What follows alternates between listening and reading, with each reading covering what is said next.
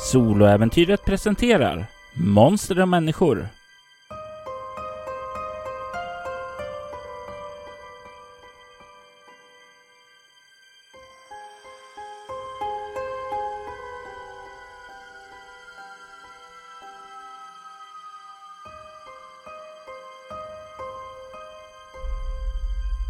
Avsnitt 3 Helveteshunden Kylan biter tag i dig Angela. Du känner hur hela kroppen huttrar, skakar till, skälver av kylan. Det är inte som så att det är minusgrader utan det är som du har legat slumrande utomhus i höstens blöta eh, våtmarker. Du känner hur du skakar till och ryser till när du vaknar upp. Du ligger på den blöta, leriga skogsmarken där. Du kan se lövträd ovanför dig. Det är definitivt inte samma plats där du bor utan det är någon annan. Faktum är du som är rätt så världsvan och sådant under dina färder Ja, vad har du i överlevnad? Jag har sju i överlevnad. Och du skulle säga alltså att det här är definitivt inte regnskogsmiljön som är den närmsta klimatzonen som du lever i i vanliga fall. Det här är från det norra halvklotet. Eh, det är som jag sa lövträd som omgärdar dig. Det är ja, definitivt på de nordliga breddgraderna. Det är höst här och det känns som om det här är en plats du kanske har varit på under dina många resor, men du kan inte riktigt pinpointa den nu. Marken är lite täckt av dimma där, men du har ingen minne hur du kom hit. Du känner bara att det är kallt och du är frusen. Jag sätter mig upp och kollar mig omkring bland de här lövträden. Känner lite grann på marken runt omkring mig. Eh, om det finns någonting, någon utrustning eller något annat som ligger här bredvid. Innan jag reser mig upp. Du reser dig upp och du kan se att du har på dig dina vardagliga kläder. De som du har när du befinner dig där hemma. Vad är det för typ av kläder du bär på dig då? Det är en, ehm, en ganska så slitstark ehm, jeansskjorta tror jag. Eh, och ett par eh, avklippta jeansshorts. Det är väldigt varmt där jag bor i gränsen mellan eh, Argentina och Brasilien. Så ofta till vardags så har jag så här typ av kläder på mig. Jag tror att jag kläpper upp den här eh, jeansskjortan lite mer som brukar vara öppen en bit ner för att det är så varmt.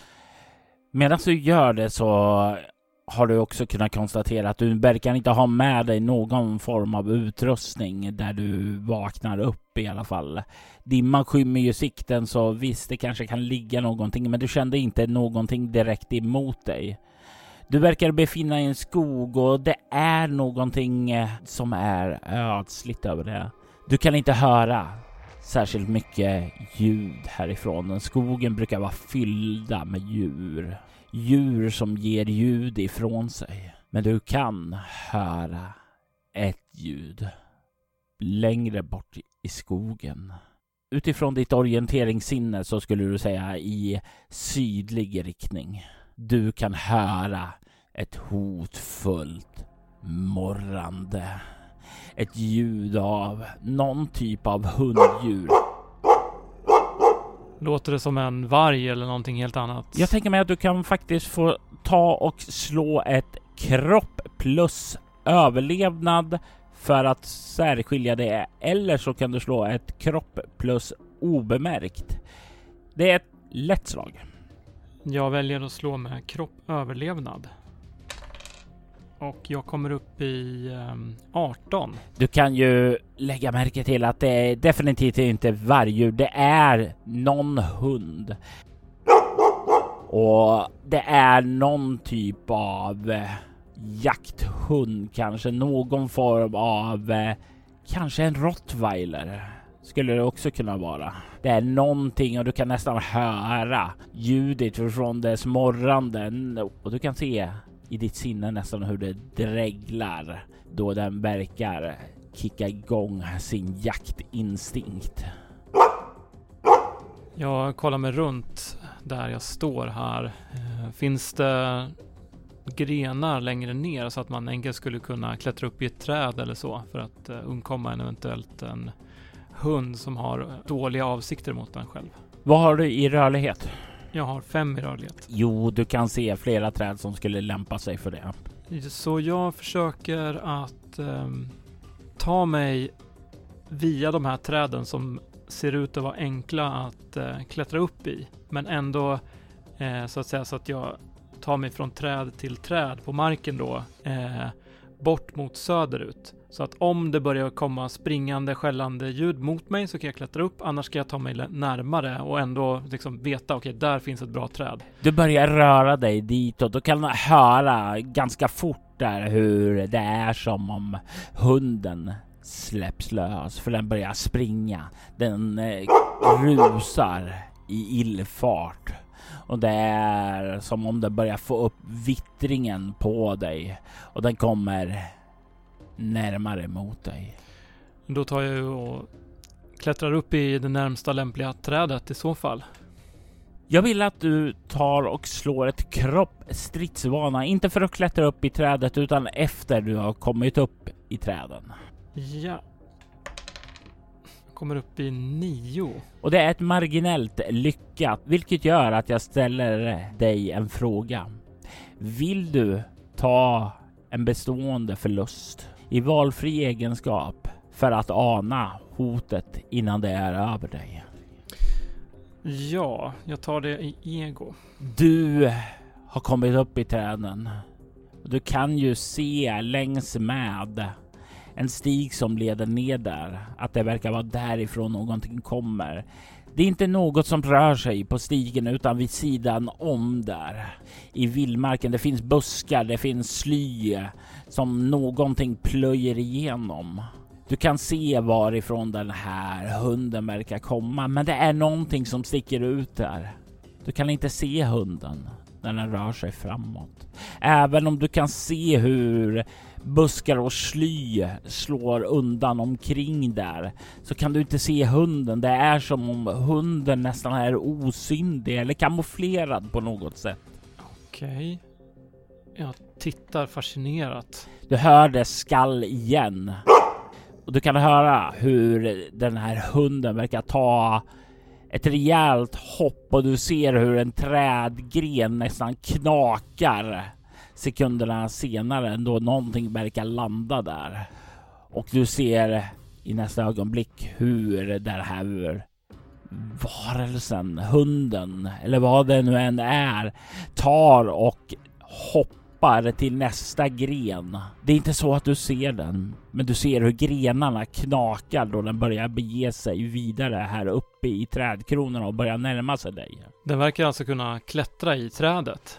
Den hoppade upp där. Det verkar ju helt eh, otroligt. Eftersom de verkar tynga ner och eh, röra sig som om den vore väldigt stor och tung. Fortsätter jag klättra uppåt så att jag kommer upp mot de lite mer vekare grenarna på det här lövträdet i förhoppningen att eh, eh, det här djuret ska vara tyngre och klumpigare än vad jag är. Den kommer närmare och närmare samtidigt som du kommer högre och högre upp i toppen där. Du kan se hur grenverk böjer sig där den slungar sig fram. Den är 50 meter bort från ditt träd. 40 meter bort. Du börjar bara uppe i toppen nu. 30 meter. 20 meter. 10 meter.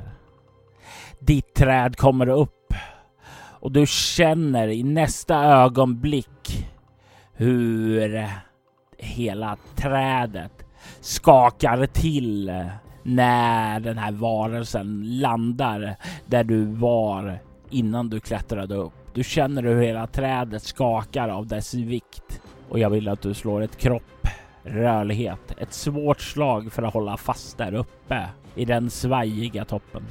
Mm. 16.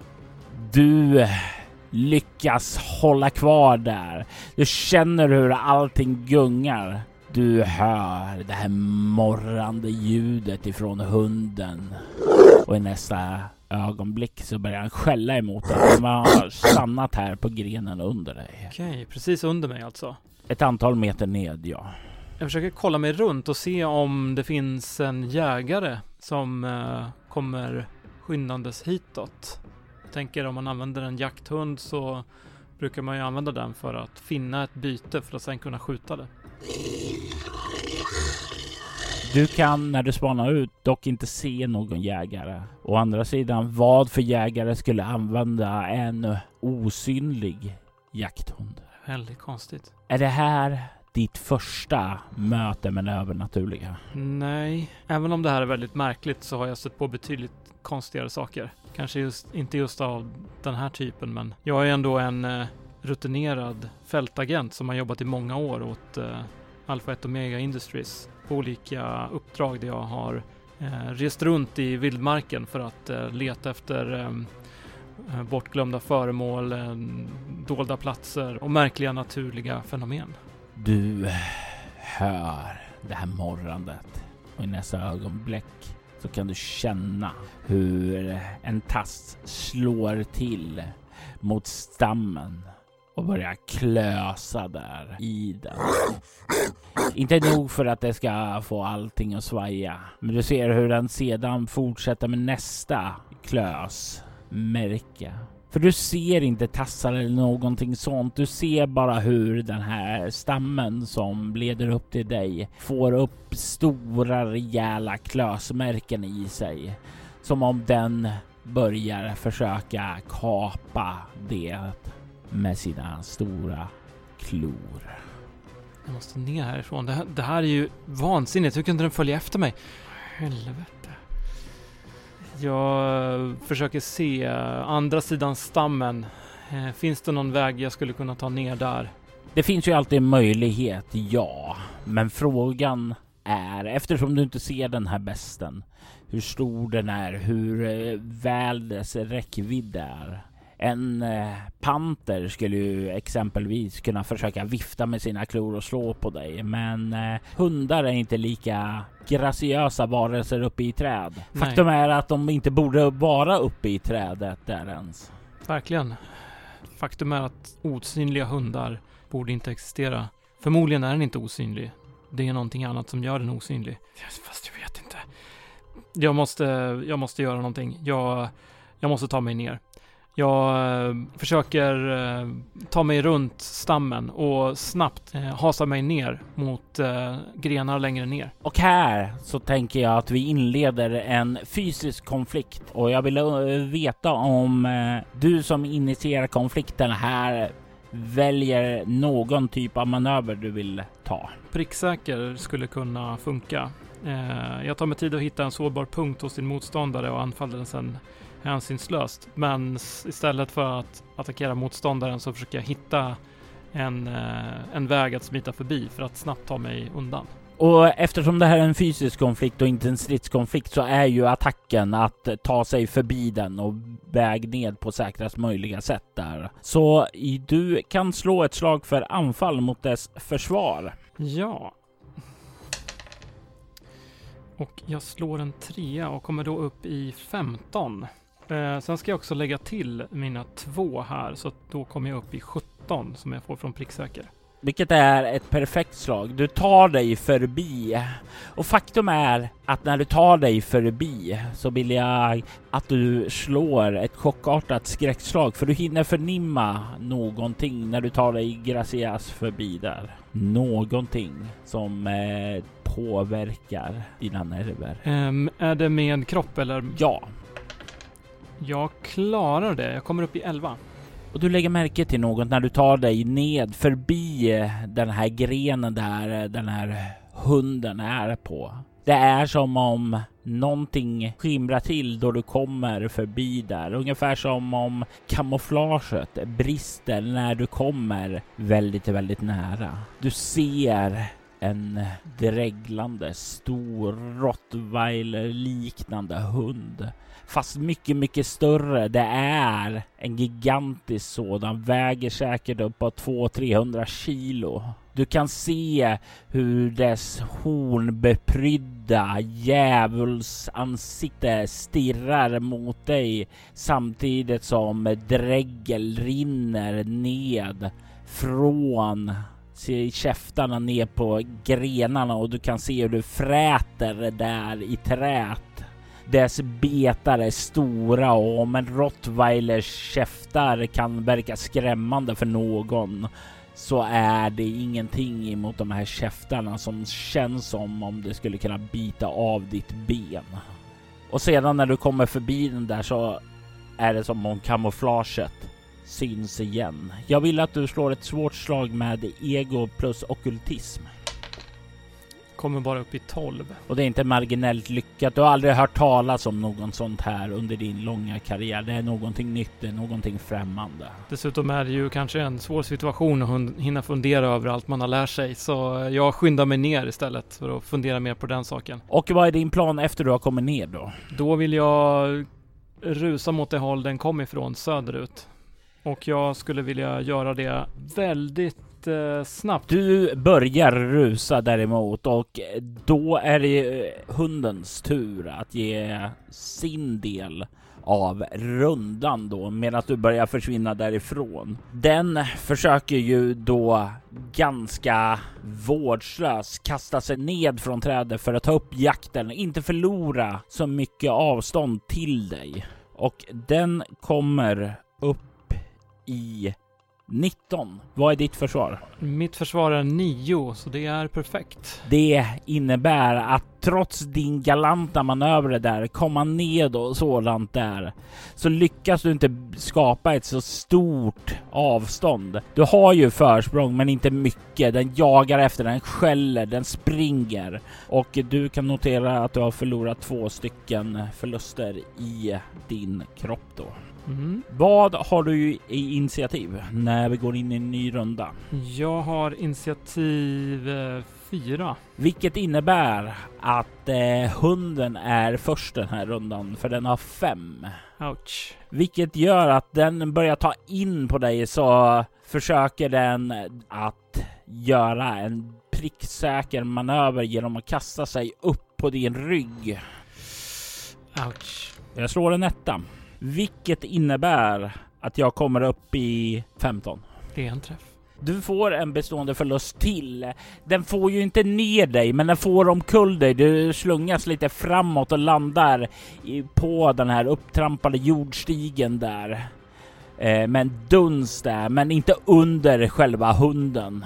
Och jag känner hur... Eh, här, hur... Eh, flyktinstinkten slår till och mitt inre väsen eh, försöker hjälpa mig att eh, ta mig härifrån. Eh, och jag försöker nå ut till, eh, eh till det här väsenet för att eh, få kraft att eh, lyckas eh, rusa härifrån med en hastighet som överstiger den jag har i, den, i min nuvarande mänskliga form.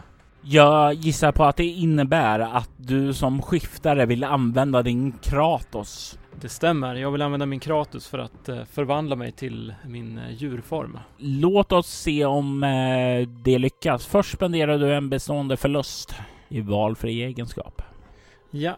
Därefter så vill jag att du slår två T6 och kommer upp i minst sju.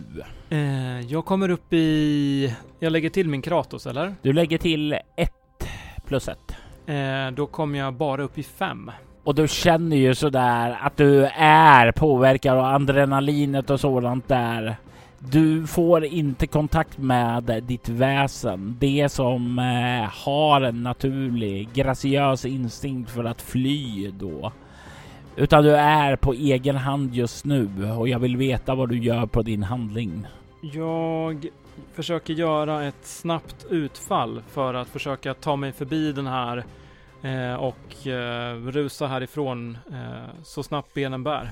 Vilket innebär att du nästa runda då kommer agera före hunden då eftersom ditt initiativ då höjs med två. Ja. Men då vill jag att du slår ett slag för anfall. Jag kommer upp i 17. Vilket är ett nytt perfekt slag. Du tar och lägger benen på ryggen och rusar, rusar så fort du kan. Du hör bakom dig hundens skall. Men eh, du, du springer, springer för livet med hunden efter dig. Du skapar dig ett litet, litet försprång. Det är en trevlig eftermiddag i ditt hem.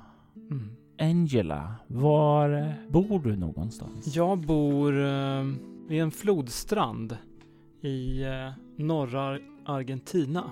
Floden heter eh, Iguazu och eh, är faktiskt eh, gräns mot Brasilien i den norra änden av landet. Och eh, det är mycket ljud som hörs ifrån regnskogen runt omkring mitt hus som har en veranda som sträcker sig ut en liten bit ut i floden. Och vid verandans kant så ligger också eh, en lite större och en lite mindre båt förtöjda som guppar lite grann och knakar lite grann i förtöjningarna där.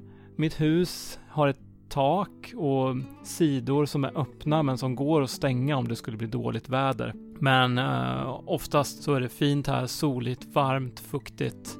Jag sitter här under ett eh, parasoll och eh, skummar lite grann i tidningen. Förvisso är den väl från förra veckan, men ändå. Jag bor ensligt här vid flodens eh, strand.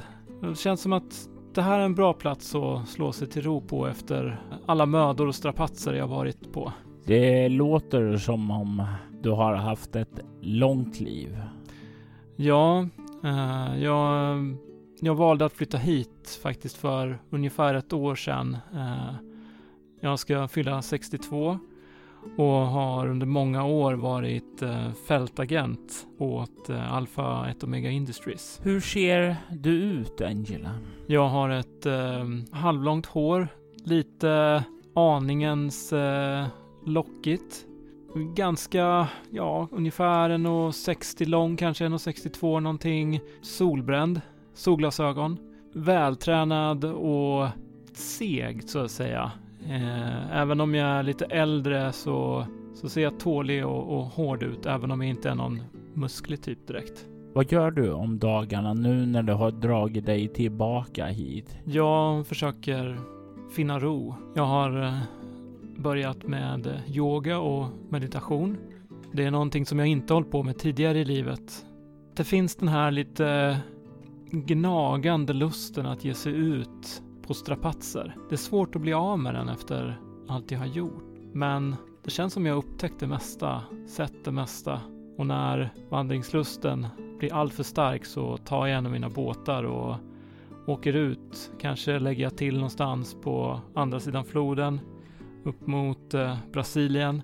Eller så stannar jag här på sidan i Argentina fast lite längre uppströms. Eller om jag känner mig lite mer äventyrlig så eh, låter jag strömmen föra mig nära det gigantiska eh, vattenfall som, som finns, ja, några timmar nedströms. Och inte bara ett vattenfall utan ett av världens största sådana. Ja, eh, Iguazufallen är enorma. De kallas också för djävulsfallen. Känns passande på något sätt.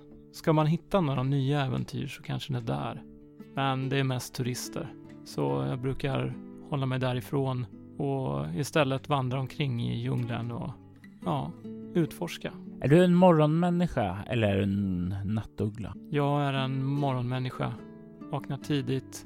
Gillar att sitta i skymningen och känna hur det börjar svalka och lugna ner sig och lyssna till syrsornas sång. Men eh, jag brukar gå och lägga mig hyfsat tidigt ändå. Det har blivit så att jag vaknar tidigt. Du har ju suttit och betraktat skymningen och dess inkommande nu på kvällen.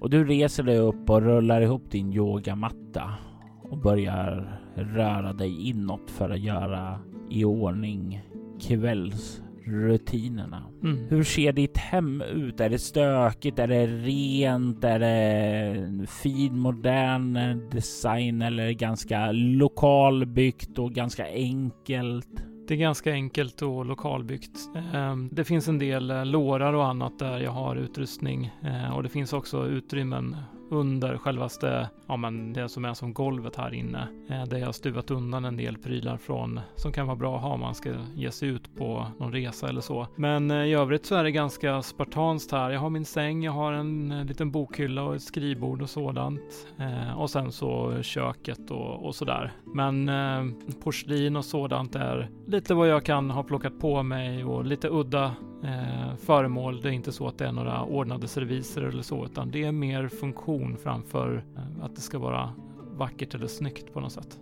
Du står inne i badrummet och sköljer rent ditt ansikte för kvällen. Dra av den värsta svetten som bildats där för att känna sig fräsch då du går till sängen. Mm. Det är lugnt och stillsamt här som det brukar vara. I alla fall tills du hör att det knackar på dörren. Du rusar i full fart bort ifrån den här hunden som jagar dig. Du kan se hur skogen verkar öppna upp sig lite. Stigen verkar leda ner på en liten strand där av något slag. Du kan höra porlande ljudet ifrån en bäck, en flod eller vad det nu än är. Ja, det är nog inte en flod med tanke på att det är, låter för lite. Du skulle nog säga en bäck. Ditt världsvana resenärsinne kan i alla fall avgöra dig i den här pressade situationen. Jag styr stegen i så fall bort mot vattnet. Du kommer ut på stranden där, hör avlägset den där hundens skall som jagar efter dig. Den känner ju vittringen på dig så den verkar i alla fall fortfarande vara efter dig. Du kommer ut och kan se att den här bäcken verkar strila ut i en liten eh, kärn. Och den här bäcken kommer ifrån en stor grotta som eh, leder in i en kulle. Vattnet kommer inifrån där och leder ut till en liten kärn där. Vid sidan om den här kullen så kan du också se att det leder en stig upp och ja, kullen är ju täckt av eh, skog och sådant där. Hur stor ser den här grottan ut att vara? Jag fick ju en känsla av hur stor den här besten var. Tror jag att jag skulle kunna krypa in i något skrymsle här innan och på så sätt undkomma den. Grottor brukar ju smalna av inuti, men själva utgången är väl kanske 2,5 meter hög och 3 meter bred, så det är en ganska stor öppning i alla fall. Men eftersom det kommer vatten där så borde det finnas eh, en gång som vattnet kommer in i grottan igenom. Så jag rusar in i, i grottan och följer eh, följer det här vattnet. Vattnet eh, täcker ju eh, merparten av ena sidan av den här gången. Men på den andra sidan av den här gången, på den högra delen, så kan du se i alla fall att det verkar gå att röra sig på en eh, mark som är ungefär en meter bred. Då eh, följer jag den bredvid eh, vattnet.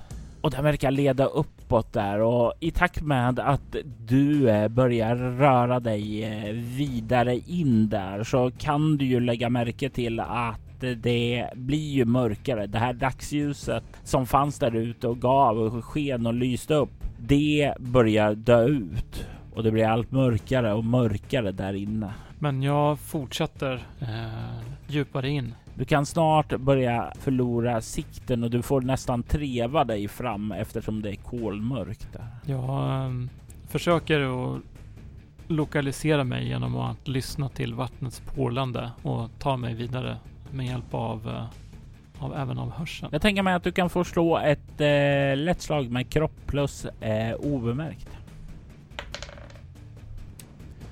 Jag kommer upp i 12.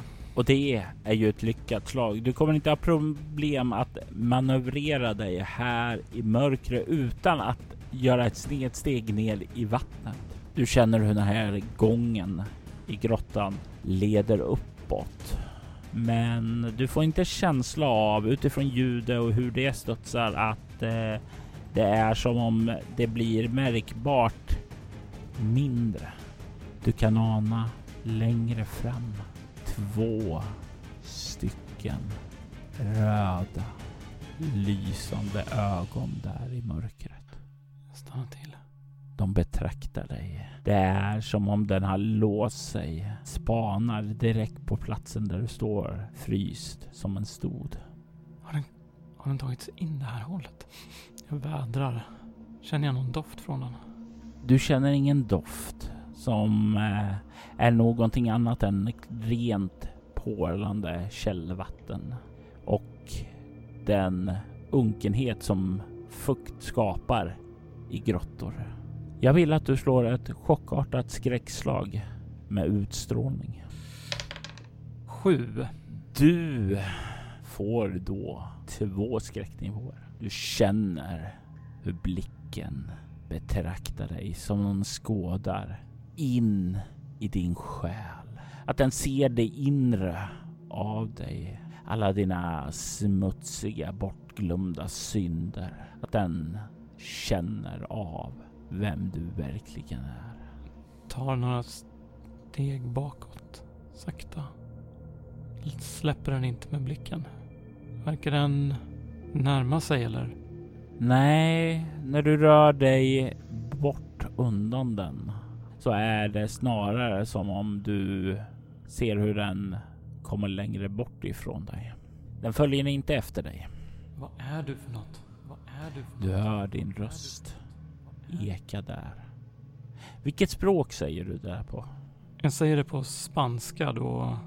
Jag antar att det är det språk jag oftast använder numera. Du hör ekot ifrån din röst som studsar där mellan grottväggarna. Men du får inget svar från den betraktande blicken. Jag fortsätter backa försiktigt i så fall. Ögonen kommer längre och längre bort. Samtidigt som skalven från hunden börjar komma närmare och närmare. Den börjar närma sig den här strandkanten där. Va? Utifrån grottan? Ja. Men jag trodde att ögonen var hunden. Det är inte hunden, det är någonting annat där framme. Stannar till.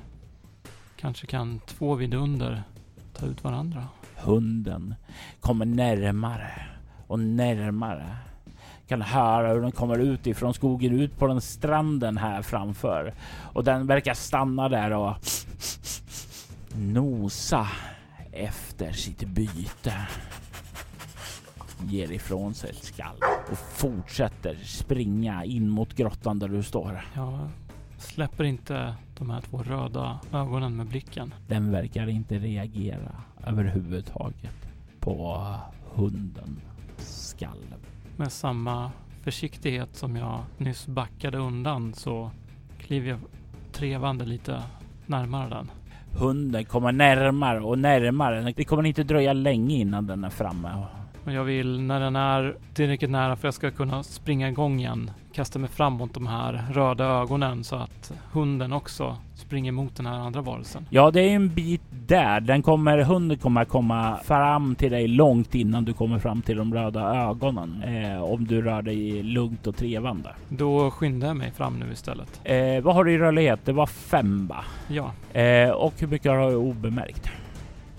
Jag har um, fyra. Och det är ju nog båda de där två för att kunna röra sig snabbt och inte göra några felsteg där. Du kan snart komma fram till grottans slut. Du kan se att de röda ögonen inte är några ögon. Det är ett par röda ädelstenar som verkar skimra i ett sken. Längst in vid väggen så kan du se en staty som föreställer ett skelett av en stor gorilla. Det, det, är din första instinkt i alla fall. Okay. Ögonen i det här kraniet, det är där som ädelstenarna sitter. Du kan se en annan sak på den här statyn. Den har två stora djävulshorn i pannan. Du kan se hur vattnet verkar komma ifrån bergsväggen. Flera många små hål där som det strilar ned där bakom och vattnet som landar bakom den forsar ut ned mellan gorillans ben och bildar den här strömmen som leder ut. Men du kan inte se någon gång vidare ut här utan det är en återvändsgränd. Aj då. Och hunden kommer allt närmare. Jag försöker ställa mig bakom statyn så att jag har statyn mellan mig och hunden. Det är ju inte särskilt stort område, kanske 40-50 centimeter, men det går ju att pressa sig in där. Hur uh, skulle det vara möjligt att rubba statyn? När jag börjar pressa mig in där, kan, känns det som det går att rucka på den? Jag tänker mig att du kan förslå ett eh, Egon plus mekanik för att se om du kan avgöra det. Men jag har två bestående förluster i ego. Och jag slår en etta. Jag kommer upp i, um, ja, åtta. Vill du ta en bestående förlust i valfri egenskap för att eh, lyckas manövrera dig och ta spjärn på ett sådant sätt så att du kommer kunna välta omkullen. Absolut. Du kan höra hur hunden galopperar, kommer närmare. Du ser snart hur den bryter skuggorna och kommer in i de röda ögonens sken. Du kan se då hur det nu inte är en osynlig hund. Du kan se helveteshunden där komma galopperande. Den är ute efter dig. Den är på väg fram emot dig. Den känner din doft och du är inte gömd bakom den här statyn. Det var du som hade initiativet och det är du som väljer vad du vill göra för manöver härnäst. Jag vill använda vårdslös för att eh, med mitt anfall försöka välta den här statyn över helveteshunden. Ja, då slår du ett slag för anfall. Jag kommer upp i 16. Och det är inte ett perfekt slag där. Men du lyckas faktiskt med det du eh, företar dig. Du får omkull statyn och den slår ned över helveteshunden. Den eh, begravs under den här stenstatyn och den verkar tillfälligt begravd där och det köper dig tid att börja fly. Så jag försöker rusa ut ifrån den här grottan igen, återigen på flykt från den här hemska besten. Och jag tänker slå ett slag nu för helveteshunden för att se hur fort den tar sig undan här. Eh, ur det här stenmonumentet som det har vält över den. Och den gör det ganska vårdslöst. Mm.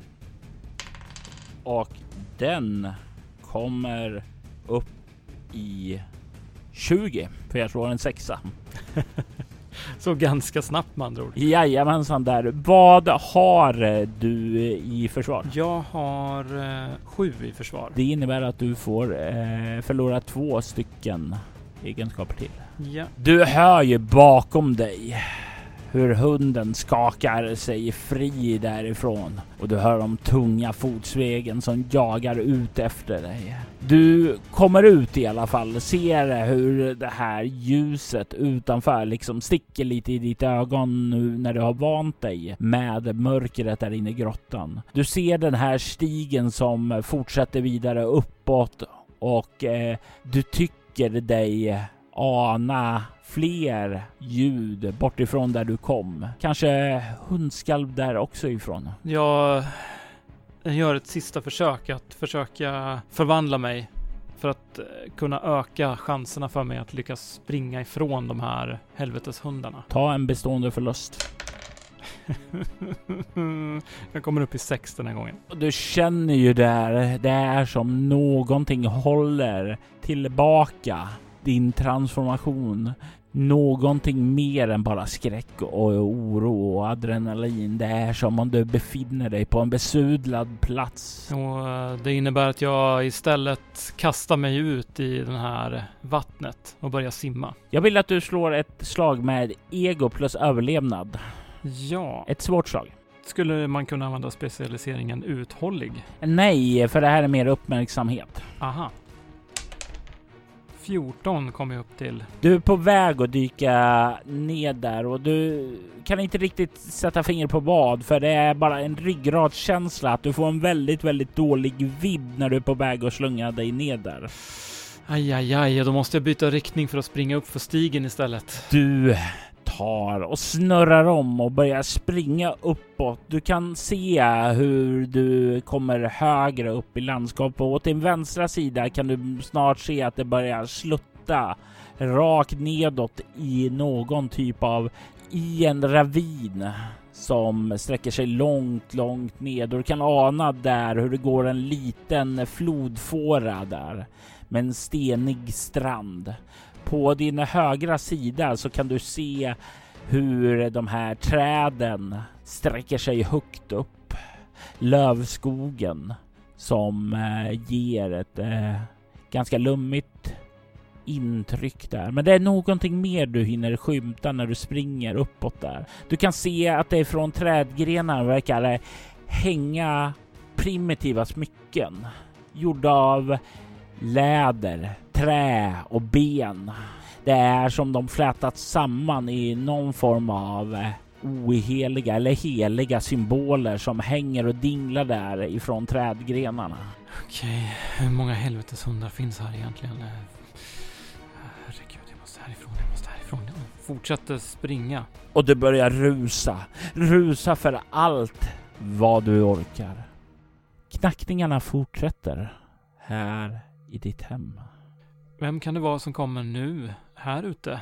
Jag tar på mig min sidenmorgonrock utanpå mitt eh, nattlinne och drar igen den lite grann och går bort mot eh, dörren.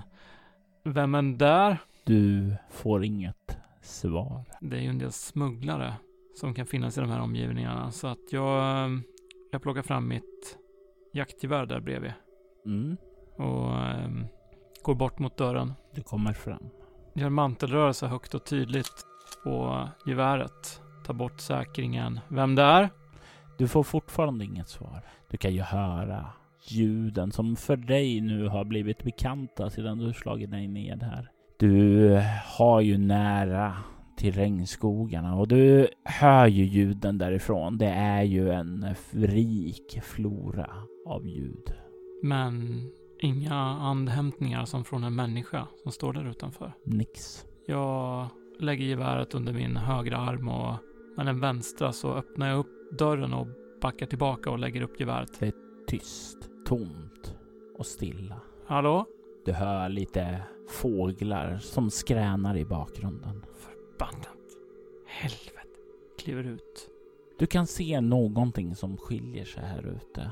Du kan se att det står ett ganska platt men stort paket. Du kan se att det kanske är 5-10 centimeter tjockt, en och en halv meter hög och en halv meter brett. Mm. Jag noterar att det ligger där men eh, håller uppsikt runt omkring. Det ligger inte där utan det står precis utanför dörren, så lite lutat som om någon har lämnat det. Det är ganska väl paketerat, vadderat. Det ser ut som någon har gett det väldigt stor omtänksamhet för att det inte ska gå sönder. Du spanar utåt. Du kan inte se något spår av några bilar eller sådant som har rört sig här utanför. Inte några fotspår som direkt har trampat upp heller. Mm. Jag söker av området här utanför. Min pickup står ju här. Ehm, och jag tror att det finns någon eh, typ moppe eller någon liknande också som var förägaren som finns här. Det finns ett litet skjul med redskap här ute också. Söker av där. Jag vill att du slår ett slag med eh, kropp plus överlevnad för att se om du kan lägga märke till någonting. Jag vill att eh, du lyckas med ett lätt slag. Och jag kommer upp i eh, 19. Det finns inga som helst spår här efter att någon har varit här annat än du. Det innebär att om det har varit någon här, och det har det ju uppenbarligen eftersom det står ett paket här, att den är väldigt, väldigt erfaren att röra sig utan att lämna spår efter sig. Jag hörde knackningar. Jag är helt säker. Okej. Jag har tagit emot paketet. Visa dig. Du hör några vrål bortifrån regnskogen där. Några eh, vrål från djuren som lever där. Men ingen människas. Jag går tillbaka mot min ytterdörr igen. Illa till mods att inte hitta ett spår av vem som kan ha levererat det här. Jag ser ju mina egna från när jag klev ut genom dörren. Jag säkrar vapnet igen och ställer det innanför dörren. Och är lite på extra uppmärksamhet nu när jag ställt mig i formen. Än eh, så försöker jag lyfta det här paketet. Är det tungt? Det är tungt. Eh, inte så här överdrivet tungt, men det är ganska stort och du, när du lyfter det så känner du att det är, ja, någonting som är ganska hårt och bestant eh, runt eh, paketets ytterkant. Men att det verkar vara en insjunkning lite längre in där som mm. buktar lite nedåt. Möjligen så är det en tavla eller en spegel eller någonting. Jag lyfter in den i, i huset. Ställer den mot väggen på insidan och stänger igen dörren och låser. Det är ett enkelt lås. Jag skulle förmodligen bara kunna vrida om handtaget och armbåga mig in genom den här dörren. Men det är låst i alla fall. Jag lägger vapnet över axeln i bandet och lyfter tavlan, eller vad det nu är i paketet, in till köket och lägger den på bordet där.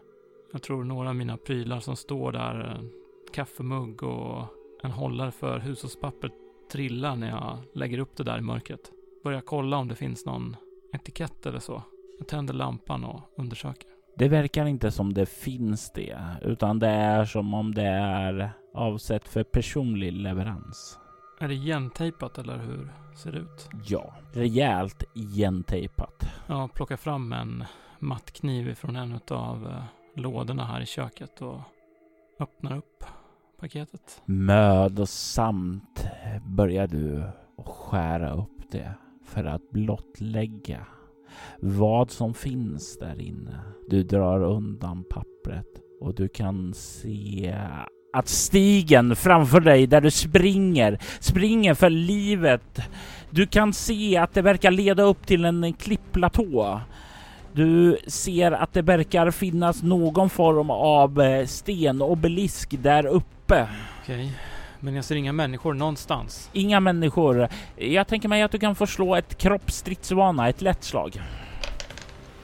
Um, jag kommer upp i 13. Du kan ana ute i skogen gestalter avlägset längre in där som rör sig. Det är som skuggor som slingrar sig mellan träden men som inte kommer närmare. Som rör sig där avlägset, avvaktande, betraktande. Hjälp mig! Den kommer! Du vrålar där samtidigt som du hör hundens morrande skällande som är på väg upp för stigen nu. Jag kollar om jag hittar något tillhygge eller någonting på, längs, längs, på marken här. Ifrån träden så går det ju bryta en rejäl gren i alla fall som du kan använda. Och eh, då gör jag det. Jag, jag bryter loss en gren där och ställer mig redo. På stigen? Vid eh, klippans kant. Om klippkanten finns också finns här uppe.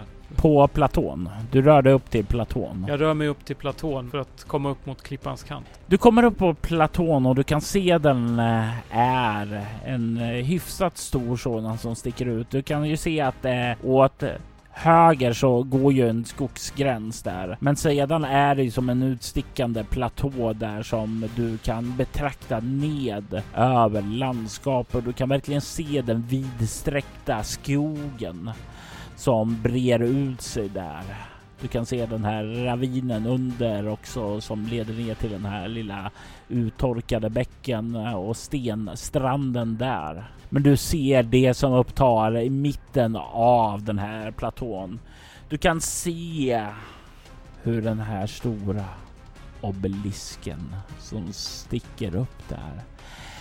På krönet av den så kan du se ett stort djävulshuvud som är mm, utsnirad. Du kan se också runt om på sidorna att det är ja, i brist på bättre ord satanistiska symboler. Du kan se upp och nedvända kors och du kan se bilder som är perverterade Kristus-symboler där som har graverats in på den här symbolen. Du kan se att den är befläckad med någon form av mörk röd intorkad färg och du kan se att det vid botten finns skålar, stenskålar som eh, har burit samma mörkröda vätska i sig för de är intorkade där. Det verkar som det har kommit till någon typ av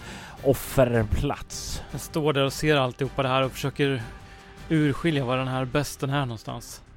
Står med den här grenen i min hand pekandes ner mot sluttningen ner. Du hör den komma närmare 50 meter bort, 40 meter. Du känner nästan en krampaktig känsla av illamående väller över dig i närheten till den här symbolen. Du känner att det är någonting som känns fel där. Någonting som är onaturligt ont, oheligt. Eh, jag måste försöka få ner den. Jag, jag, jag försöker ställa mig i, i en, en, bra försvarsposition så att jag kan använda den här grenen för att stöta den åt sidan när den kastar sig mot mig och försöka få den över kanten. 30, 20, 15, 10. Du ser hur den här hunden kommer upp. Du ser dess oheliga ansikte då den inte längre är osynlig. Och du ser även att det var en tavla som fanns här i paketet. Du kan se hur det är ganska tjock, exklusiv, fint utsnidad träram. Men motivet, det känns däremot obehagligt. Du kan se att det föreställer en klippplatå. En klippplatå där det är någon form av stenmonument. En obelisk med ett djävulshuvud på toppen och satanistiska symboler. Du ser även en annan sak. Du ser skålar som står där vid botten. Skålar fyllda med blod. Och du ser även en stor grotesk helveteshund som lapar i sig blodet. Blodet kommer från dig. Du ser din döda, uppskurna kropp som ligger offrad och kasserad vid det här monumentet. Jag vill att du slår ett chockartat skräckslag med ego. Jag slår en sexa och kommer upp till åtta. Vilket innebär att du får en skräcknivå. Jag ryggar undan, jag ser det här. Varför känner jag igen stilen? Vem, vem kan ha gjort det här? Nidbilden av mig. Vad är det som pågår egentligen?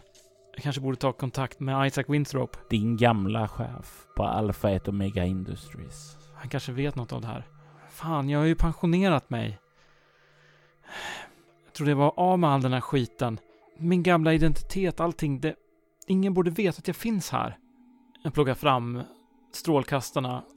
De batteriförsedda strålkastarna och flytvästen och min satellittelefon.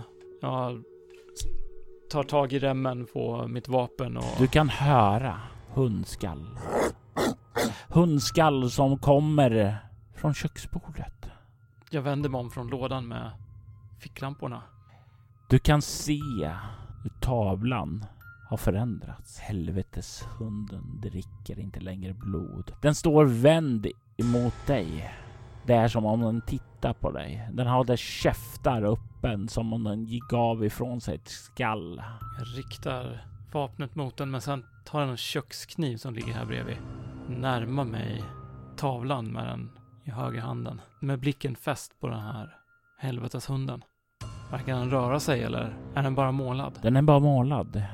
I alla fall nu när du kollar på den. Det är som en kall kår som går genom mig och jag hugger till med kökskniven rakt ner i bordet genom tavlan.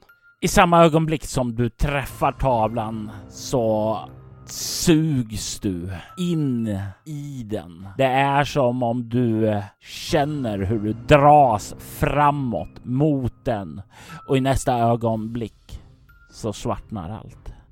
Sekunden senare så vaknar du upp utan minne om var du är, var du var och hur du kom dit. Du hör den här hunden, du försöker eh, att klättra upp i träden men den jagar dig. Den har fått upp vittringen på dig.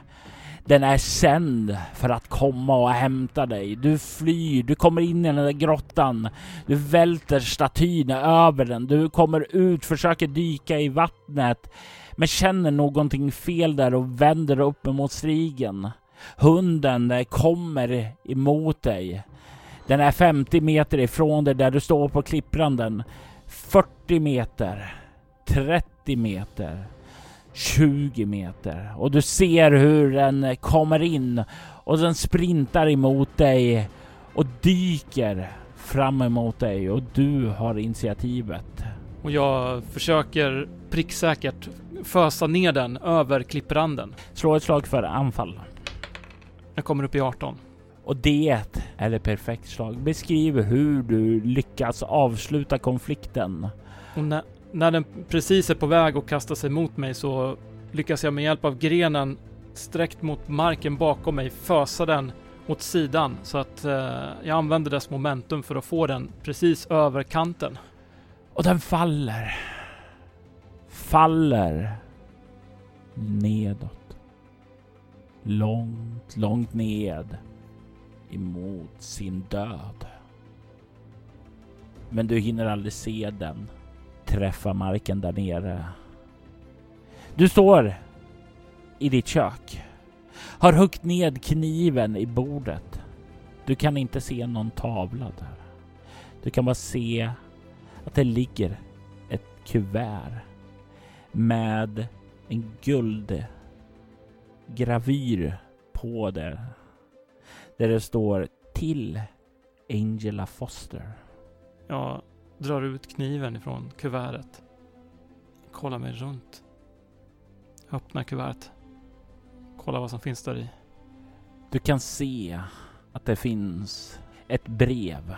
Ett brev med en snirklig handstil. Kom till San Sebastian och möt mig om du inte vill bli mitt villebråd. Undertecknad Doktor Faustus. Vem denna doktor Faustus än är så verkar han ha besuttit en märklig förmåga att lämna gåvor som kan försvinna i tomma intet. Och att han inte heller verkar lämna några spår. Kollar efter omslaget i tavlan.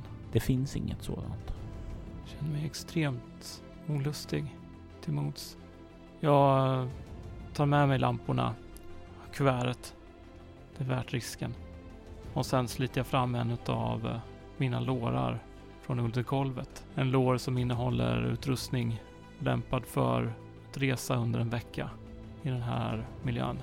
Sen går jag ut till min båt och fäster lanternorna vid fören, tänder dem och startar igång motorn och börjar så puttra uppströms bort mot civilisationen för att bege mig tillbaka till USA.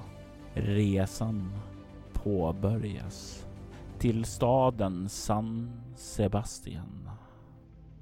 Monster och människor är en berättelse skapad, spelad och producerad av Robert Jonsson till rollspelet Bortom som ges ut av Myling Spel. Vill du stödja Roberts kreativa skapande kan du göra det på patreon.com snedstreck Robert Jonsson. I detta avsnitt hörde du Gustav Rutgård som äventyraren Angela Foster.